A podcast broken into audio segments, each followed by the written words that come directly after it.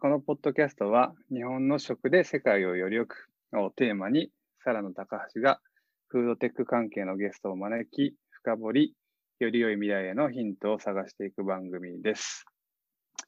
はい、ということで、えー、第1回目スタートしました、えー、From Food Tech という、えー、ポッドキャストです。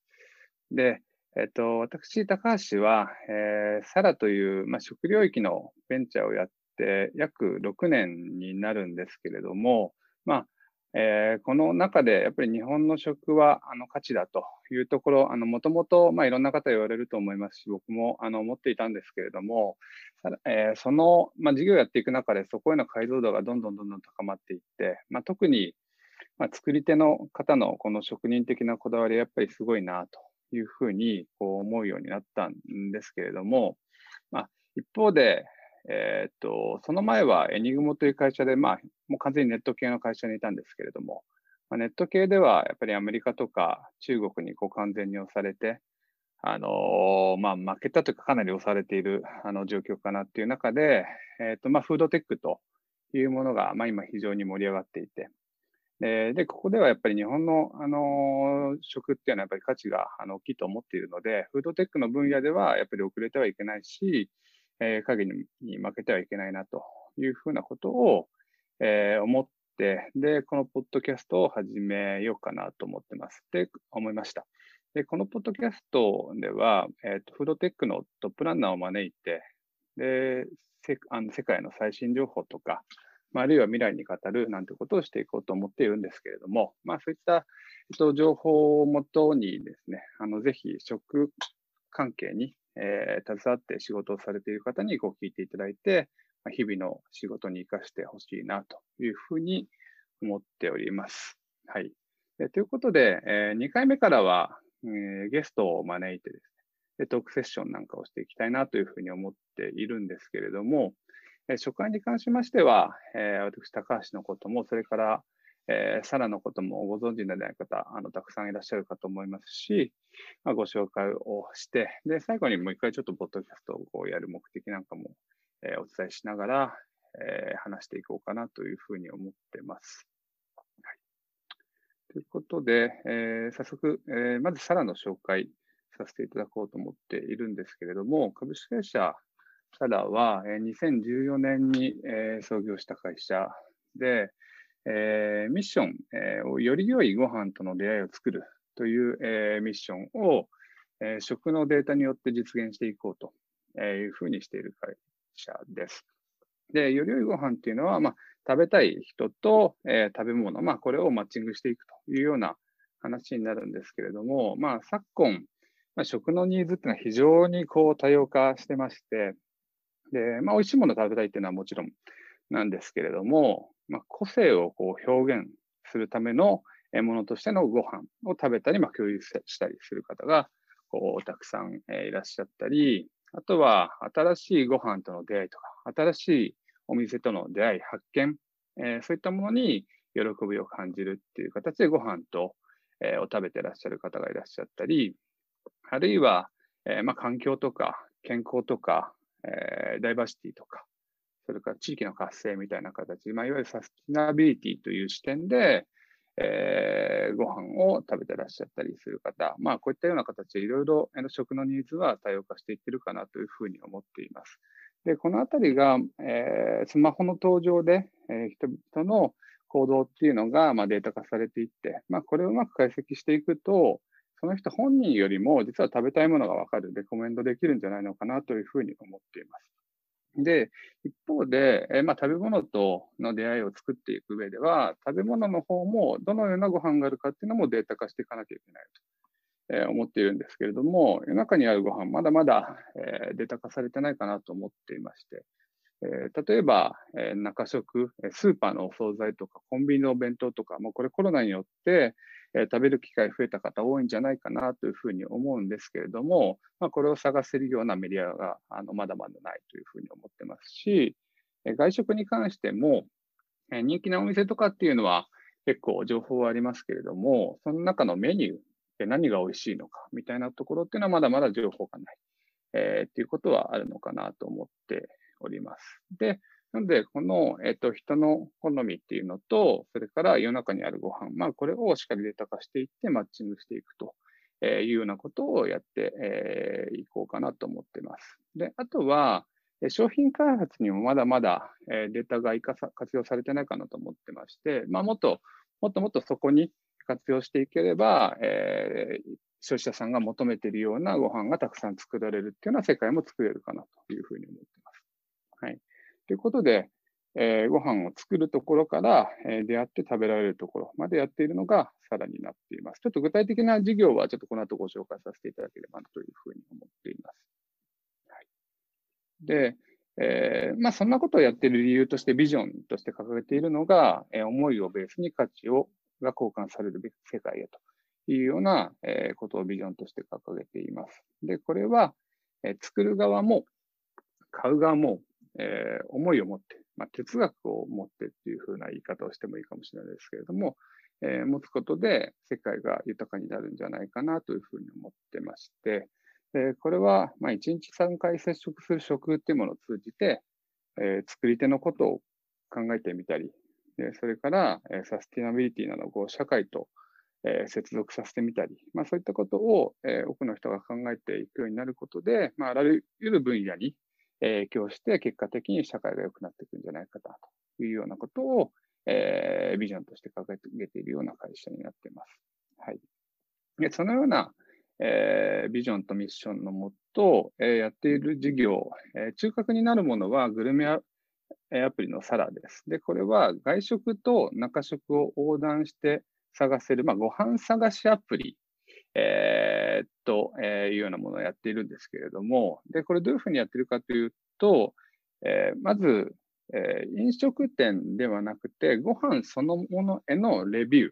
これを、えー、一般の方誰でも書いていただけるんですけども、書いていただけるような形の仕組みになっています。で、このあのレビューをたくさん書いていただくことで、えー、便利に、えー、いろいろな検索ができるように、えー、となっております。で、例えば単品の検索。これは、えー、今いるエリアの近くで美味しいチャーハンを探したいみたいな形で探せると。これはあの既存のグルメサイトですと、え中華料理屋の検索とかカフェの検索、お店の検索はできるんですけれども、単品の検索は、えしづらかった、えー、というところで、まあ、ご飯へのレビューがされているので、そういったものが便利できるというものでしたり、あるいは味とか栄養素とか、まあ、このあたりの検索っていうのも、えー、ご飯から検索することで非常に便利にできるというような形のサービスになっています。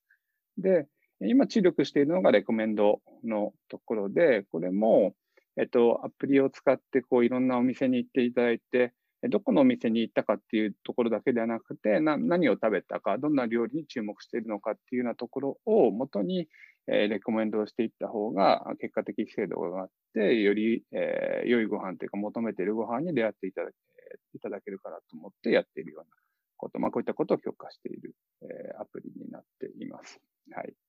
で、えっと、まあ、これ、今、えー、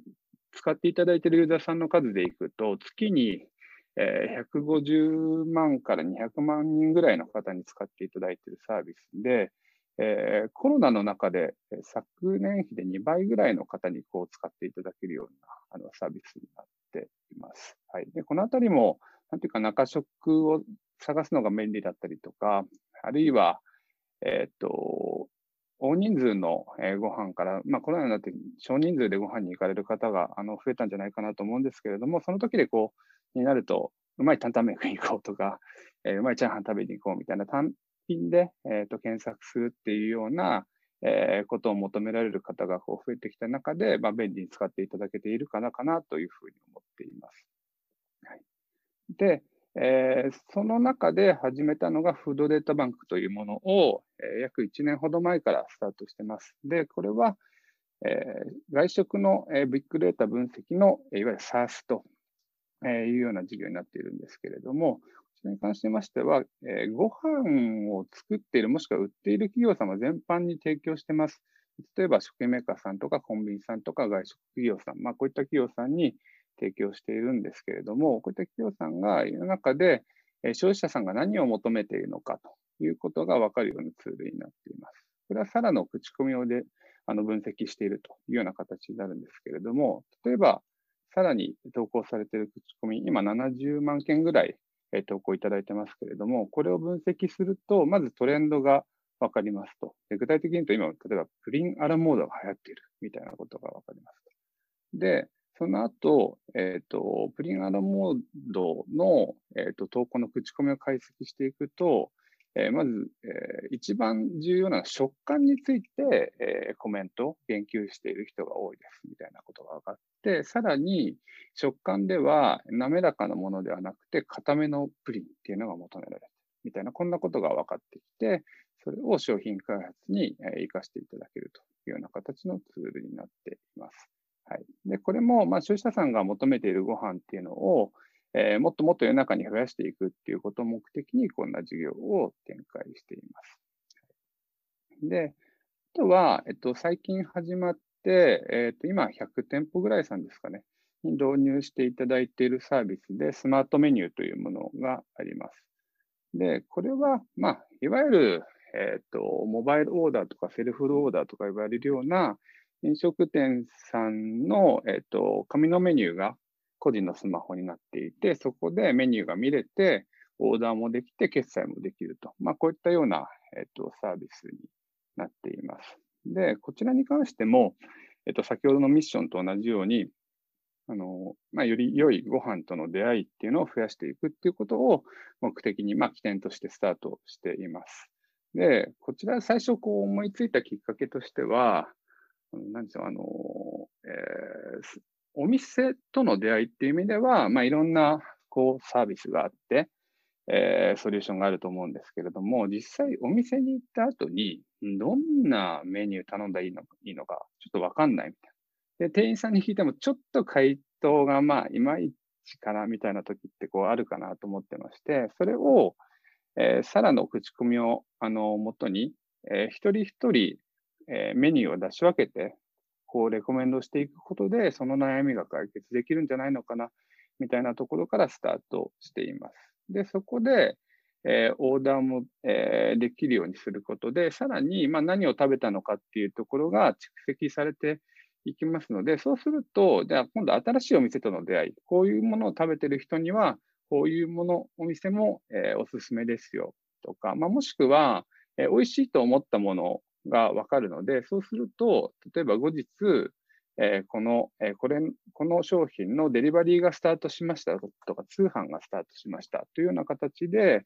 えー、ユーザーさんに対しても、まあ、これ、美味しいものがスムーズに出会えるようになるかなと思いますし、結果的に飲食店、えー、さんに対しても、えー、リピーターが増えると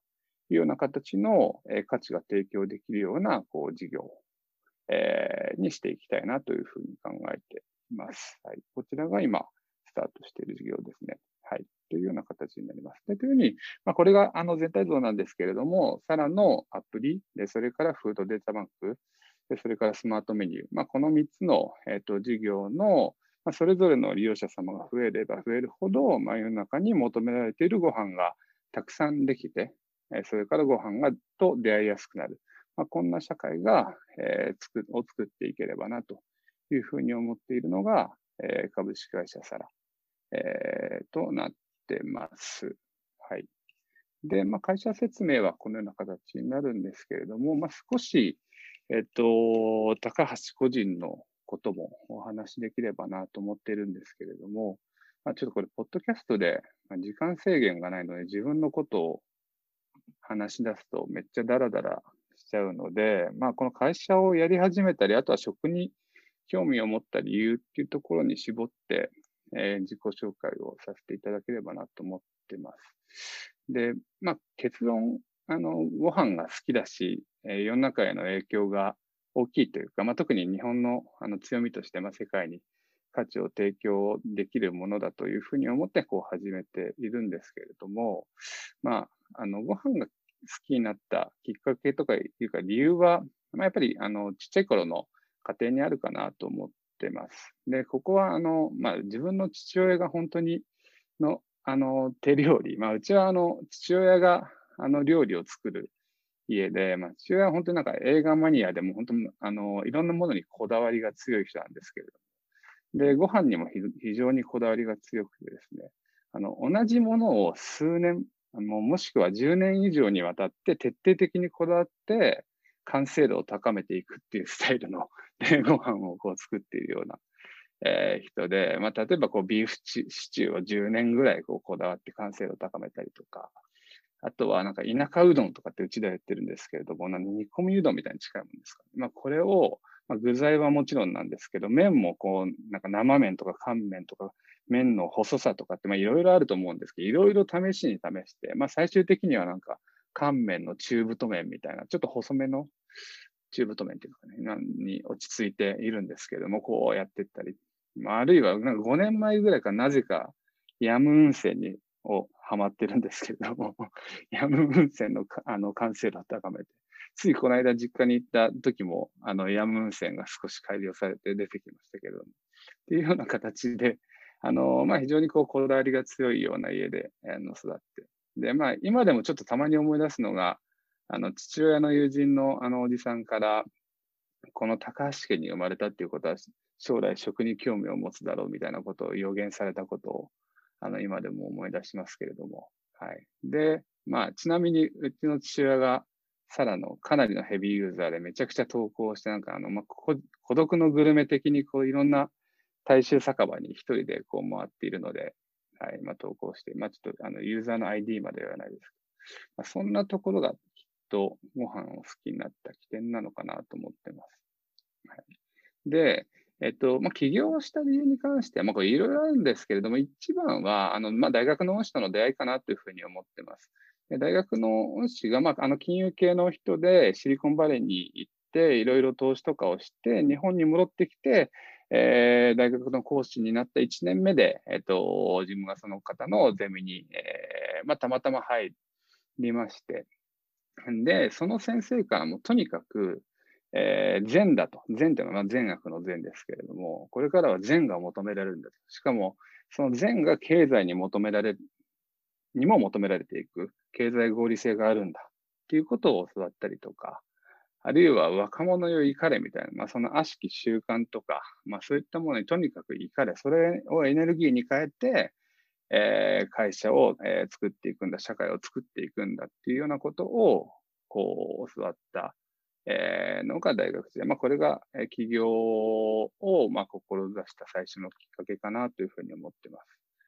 で、えっ、と、実はその中で、あの、大学の時に、まあ、あの、なんていうか、エンターテイメント業界のこう古い習慣とかに、ちょっとまあ、それこそ若者よ怒れじゃないですけれども、やや苛立ちを感じて、で、えっ、と、事業、まあ、ストリートダンスの会社を作ったんですけれども、まあ、これなかなか、こう、あまりうまくいかなくてですね。で、24、3、4歳ぐらいですかね。やっぱりこう、あの、ネット系のことでやっぱり力をつけて、で、その後自分で事業をやるべきかなと思ったので、えー、ニグモという会社に入りまして、で、そこではもうネット系の新規事業をひたすらこう考え続けて、最初の1年はもう月に6個ぐらい新規事業を、えー、プレゼンするみたいなことをやり続けたんですけれども、そういったことをやり続けて、えー、いくつか事業化したりとか、あとは、あの、ソーシャルメディアマーケティングの、えー、事業に携わらせてもらったりとか、えー C2C の事業に携わったりとかして、えー、まあ、結果的に上場までやらせてもらって、で、それで、えー、今の会社をこう立ち上げたと。で、もともと興味のあった、えー、職、それから世の中に一番影響を与えられるだろうというふうに思っていた職っていうのを、えー、に関連する事業を始めたのが、えー、サラというような形になっています。はい。で、えっと、それがまあ、本当、あの、事業をやっていくうちに、どんどんどんどんやっぱり、えー、食が日本の強みとして、えー、強いんだなっていうことを感じて、まあ、特に、それは最近です。この1年間、まあ、フードデータバンクという事業をスタートして、で、食の開発のところにやっぱ携わったということが非常に大きいですね。で、えっと、本当に、あの、並々ならぬ努力を皆様されていて、で、まあ、このポッドキャストでもよくよくそういう方々もちょっと招いて、あの、お話ししてもらえればなと思っていますけれども、まあ、これ本当に非常に、えー、日本の力だなというふうに、えっ、と、改めてこう思っていました。で、ただまあ、あの、冒頭でも伝えた通り、フードテック分野っていうのは、えー、やっぱりまだ海外の方が進んでるかなというふうに思ってますし、まあ、ここでは遅れちゃいけないなというふうに思って、まあ、あの、このポッドキャストを、えー、始めたというような形になってます。はい。で、ということで、あの、これからフードテックのトップランナーを招いて、えー、最新情報とか、それから未来について語って、えー、いければなというふうに、えー、思っておりますので、ぜひ食に関係する方々、え聞いていただければなと思ってます。はい。ちなみに次回のゲストは、もう、あの、決まってますけれども、もう誰もが知ってるけど、この会社の人来るんだってぐらいの応募の方、えー、に、えー、来ていただくことになってますので、ぜひ、あの、楽しみにしていただければなというふうに思ってます。はい。では、1回目聞いていただいてありがとうございました。